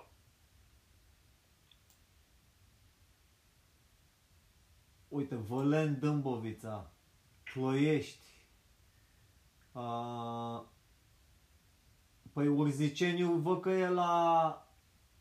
E spre Galați, așa, spre nord-est. Exact. Și Dâmbovița e spre nord-vest. E mult mai departe. E spre Sibiu. Spre Brașov, încolo. Da, nu, deci în partea cealaltă. Aha. Mă uit la harta aici. Uite, suntem aproape de... Suntem aproape... Nu suntem departe de Tulcea, de, Ma- de Marea Neagră, de Dar Delta. tu ai simțit uh, cu tremurul acum câteva zile când a fost? Nu, n-am simțit. Ce, cu tremurul ăla de la... din Indonezia? Nu, a fost un cutremur cu epicentru în Vastea. Ha! Dar au fost mai multe. Deci acum vreo săptămână au fost mai multe. De la Revelion încoace au fost câteva, au fost vreo 4. Cel mai uh, ultimul a fost de vreo 3,4 grade. N-am, ști- nu am... Eu n-am simțit nimic. Nici eu. A fost un cutremur barosan ăla, uh, în Tonga. Nu știu dacă ai auzit de el. Nu. A fost un, uh, a explodat un vulcan, uh, a făcut o explozie, a explodat sub apă. A făcut o explozie, Ah, a făcut o explozie cât, uh, atât de mare cât Germania. dar unde e asta? Tonga e la vreo 1000 de, 1000 de mile de Noua Zeelandă. Acolo e o zonă activă. Păi în, uh, în Tonga a fost cea mai... Um, în Polinezia. E un Și arhipel... acolo tot timpul, gândește-te când a fost uh, cu tremurul ăla de, de Crăciun. Când au făcut tsunami. Păi da, a fost, a fost un mare tsunami. Sumatra, în uh, Sumatra, da. Deci tsunami, un tsunami circulă cu vreo 300-400 de metri pe secundă. Pe seama, viteză 300-400, de 0,4 km pe secundă, mulțit cu 60 de minut, uh, mulțit cu 3600, 3600 mulțit cu 400, ca să aflu viteza în kilometri la oră. Imaginile de pe rețelele de 60 social kilometri la oră. au arătat valuri spulberând o biserică și mai multe case. Martorii au spus că cenușa cade peste capitala Nucola Foa. Ăsta e un arhipelag de insule care e așezat chiar pe cea mai activă falie vulcanică. E cel mai nasol cu cenușa aia, că știi că cenușa aia are cristale și dacă o inhalezi, ți-ai rupt uh, plămânii.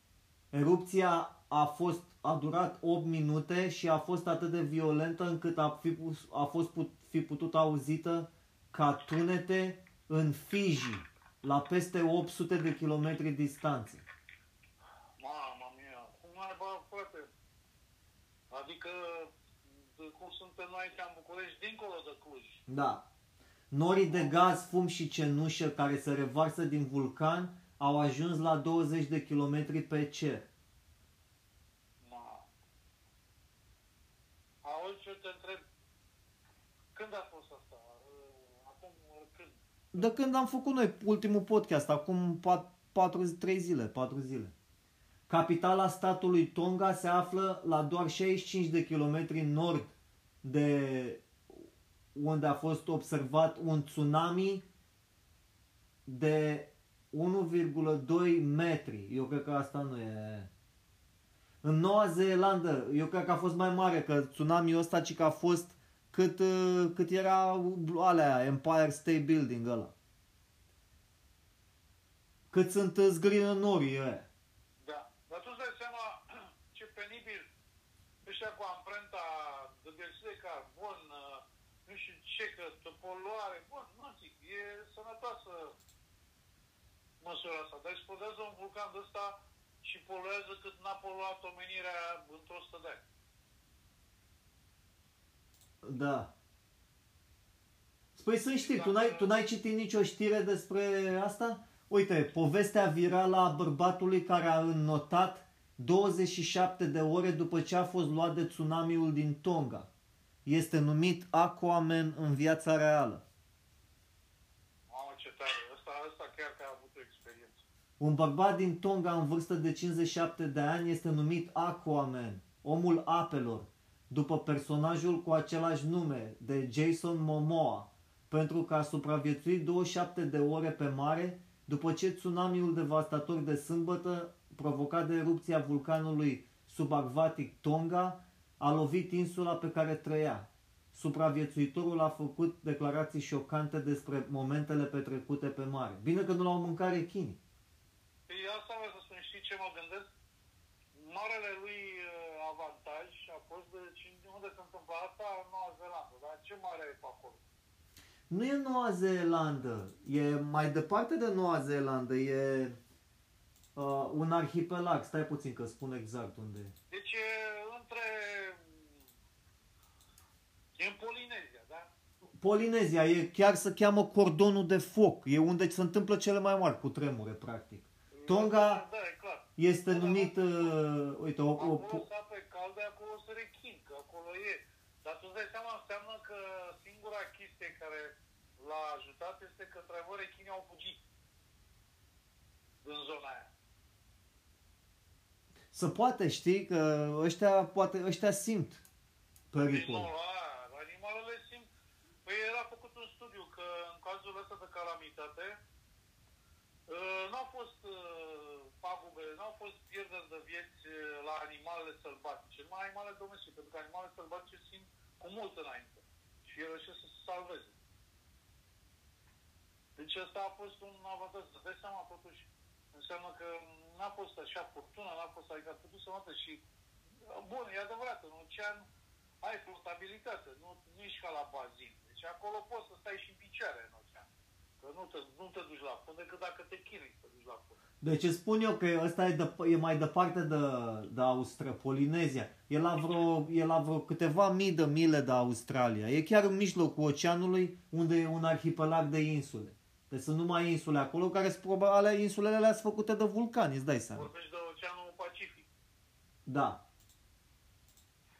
Da, mare noroc cu el acolo.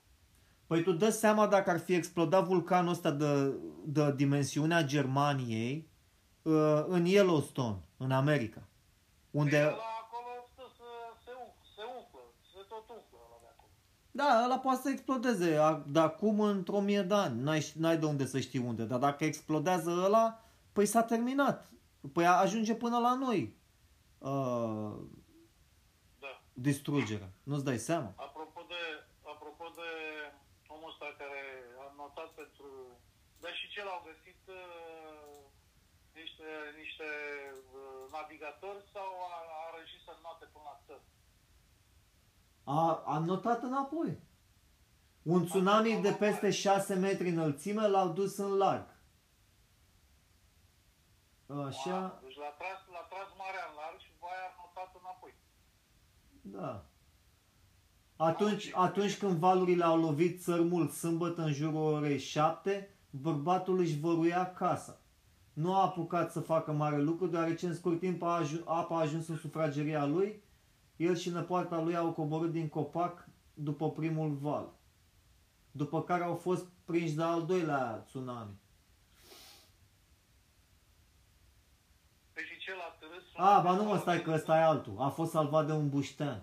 Ăsta e altul. Deci ăștia nu, nu sunt mulți acolo pe insulă, erau vreo 60. Ăsta care a notat 27 de ore, Îți dai seama, o zi jumate, o zi și un sfert. O zi și un sfert să stai în mare, mă? să, să, să nu știi să... Nu, asta e, băi, asta este, asta este uh, testul credinței, frate. Că nu, nu deci uh, a avut încredere, credință, pentru că altfel nu rezista. Știi, pot, am citit despre un experiment uh, cu un uh, șoarece. A băgat un șoarece într-un pahar cu apă, a notat tot ce a notat 20 de minute și s-a necat și a murit. Da. Uh, pardon, nu, stai, greșesc. Deci, când era cât paci să nece, l-a scos din pahar. După un sfert de oră, de ce renunța să se mai noate, era cât paci să nece. Și l-a, și l-a scos cel care a făcut experimentul, l-a scos din pahar. După un timp, l-a băgat din nou în pahar. E, acest șoarece de data asta a notat câteva ore. De ce? Pentru că în capul lui era că o să fie salvat. Mhm. Da, păi și, și inteligența asta te poate duce Asta mă undeva. mai gândeam și eu mai de mult când am citit uh, povestirea asta a unuia ce a pățit. Deci uh, a plecat cu prietenii într-o excursie de asta pe mare, mediterană, cu vaporul. Și uh, seara, restaurant, distracție, nu știu ce, s-a bătat aici și pe punte.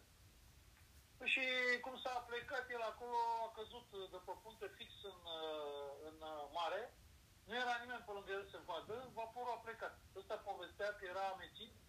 Prima dată a simțit cum uh, l-a tras apa, probabil că propulsia vasului s-a creat acolo niște vârtejuri, norocul lui că nu l-a prins pe dedesubt, și s-a trezit în spatele vaporului departe. Adică ce să mai stai? Putea să strige ăștia, nu și-au dat seama decât a doua zi. Uh, De când au anunțat uh, să-l găsească, omul a petrecut vreo jumătate de zi în Mediterană, notând. Și ce a povestit omul ăla, pe mine m-au trecut fiori. Zicea că, deci el era îmbrăcat, nu s-a dezbrăcat și nota, cât nota, la un moment dat renunțat să notă. Și a simțit până apă tot soiul de chestii care veneau și îl împungeau. Pești.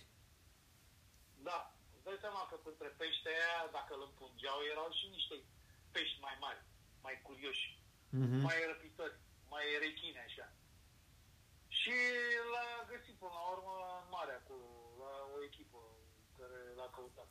Tot asta stăteam și mă gândeam, asta e, asta e chestia care și mie îmi venea în cap. Bă, cum, cum e să cazi de pe punte și să nu te vadă ăștia și să rămâi așa în mijlocul oceanului? Păi s-a făcut, s-a făcut și un film. Da, S-a făcut un film tare, care a luat și premii, de tot, despre unii care au filmat numai în apă, tot filmul, numai în piscină. Deci erau ei și cu rechinii. Tot la fel au... mare sau în ocean sau în În ocean, dar îți dai seama că au filmat în, într-o piscină. Dar e o idee mișto unde despre doi inși, bărbat, femeie sau nu știu câți erau, care au căzut în apă și trebuiau să supraviețuiască. Știi? Mamă, deci asta, asta mie mi se pare cea mai dură chestie. Nu știu, pe uscat, măcar că stai, să faci o groapă, nu știu, stai cu picioarele pe uscat, băi, dar apă, și știi, nu, nu e mediu. Uh, Deci dacă nu te ține adevărat la un ocean, e un avantaj. Oceanul are salinitatea mult mai mare și ai flotabilitate. Poți să stai și în picioare, poți să, ci- să citești ziarul, nu e nicio problemă.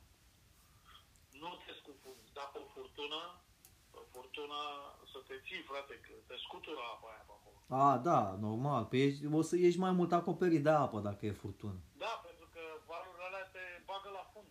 Mhm.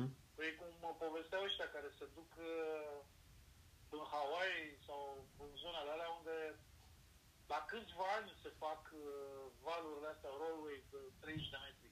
Deci visul fiecărui surfer este să călărească un val ăsta de 30 de metri și problema nu se pune că uh, erau intervievați, bun, dar de ce este febra asta? Păi îți spun care, uh, care este provocarea pentru ei.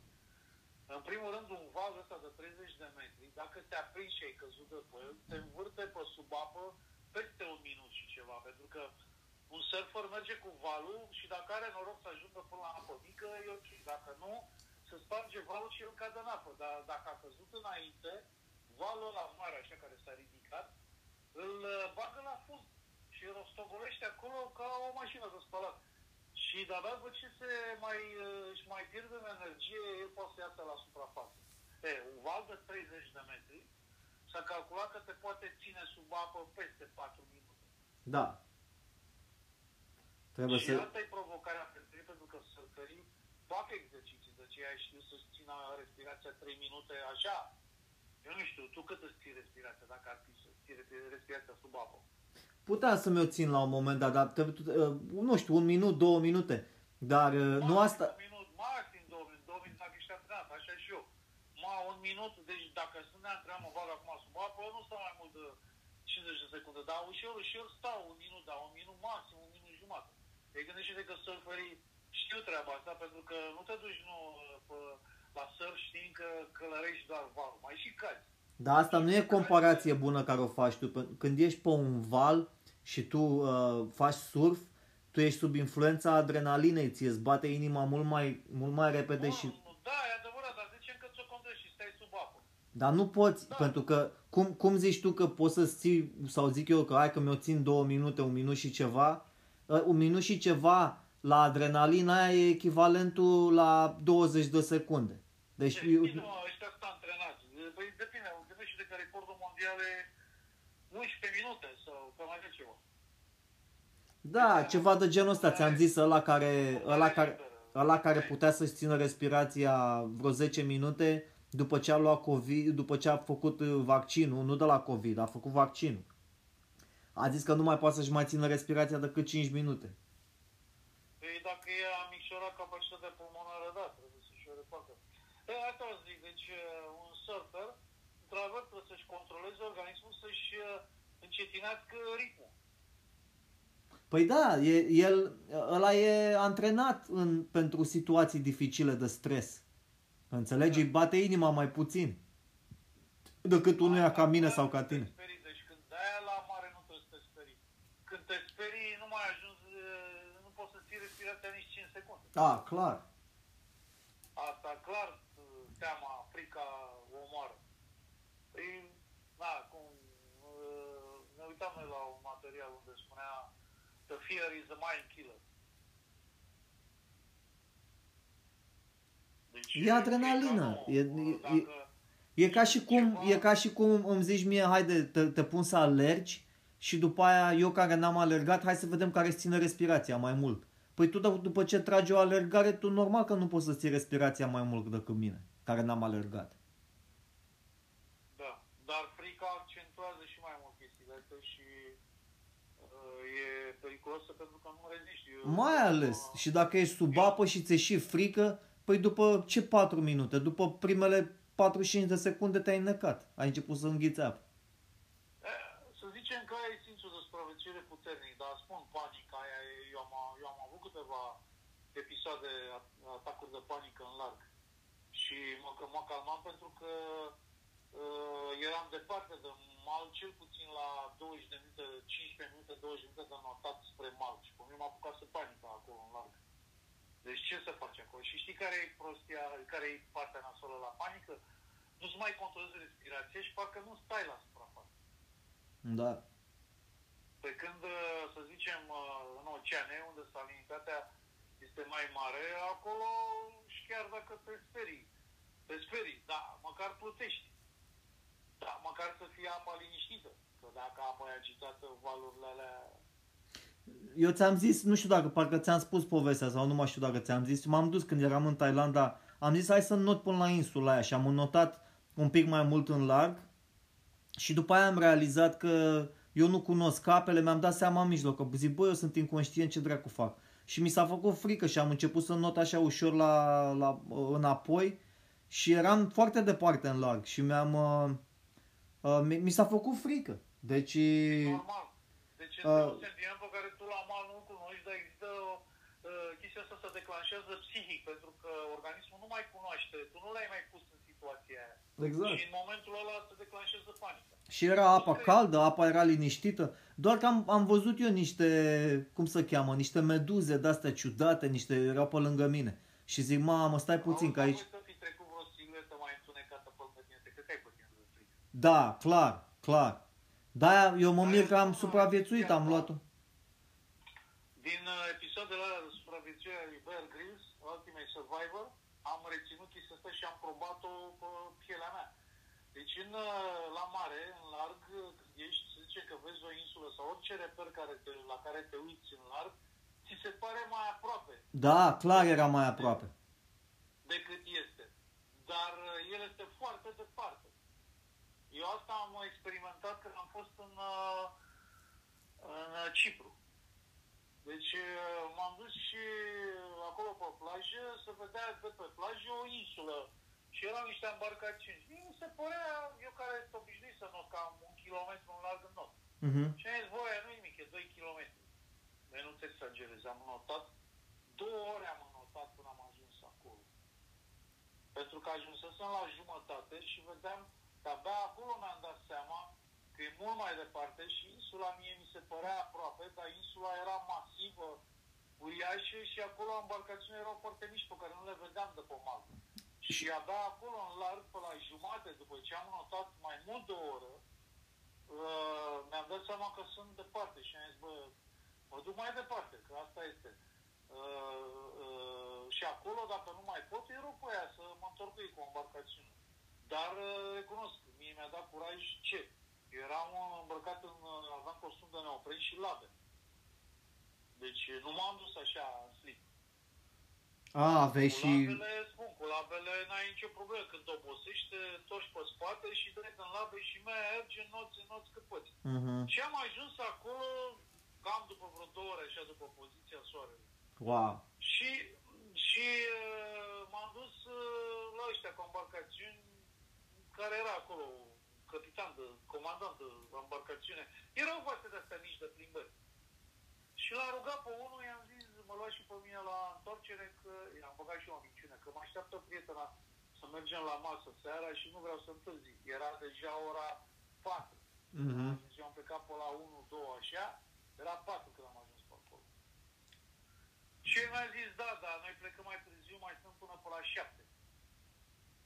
Și i-am zis, da, da, el mă întreabă, dar ce-ai pățit la embarcațiune? Zic, nu, domnule, n-am nimic, am venit în not. Cum ai venit în not de la, de la Mal? Da. Și de unde ești? Păi din România. Și eu fi zis ăla, a, voi n-aveți embarcațiuni, de-aia sunteți înotători așa buni.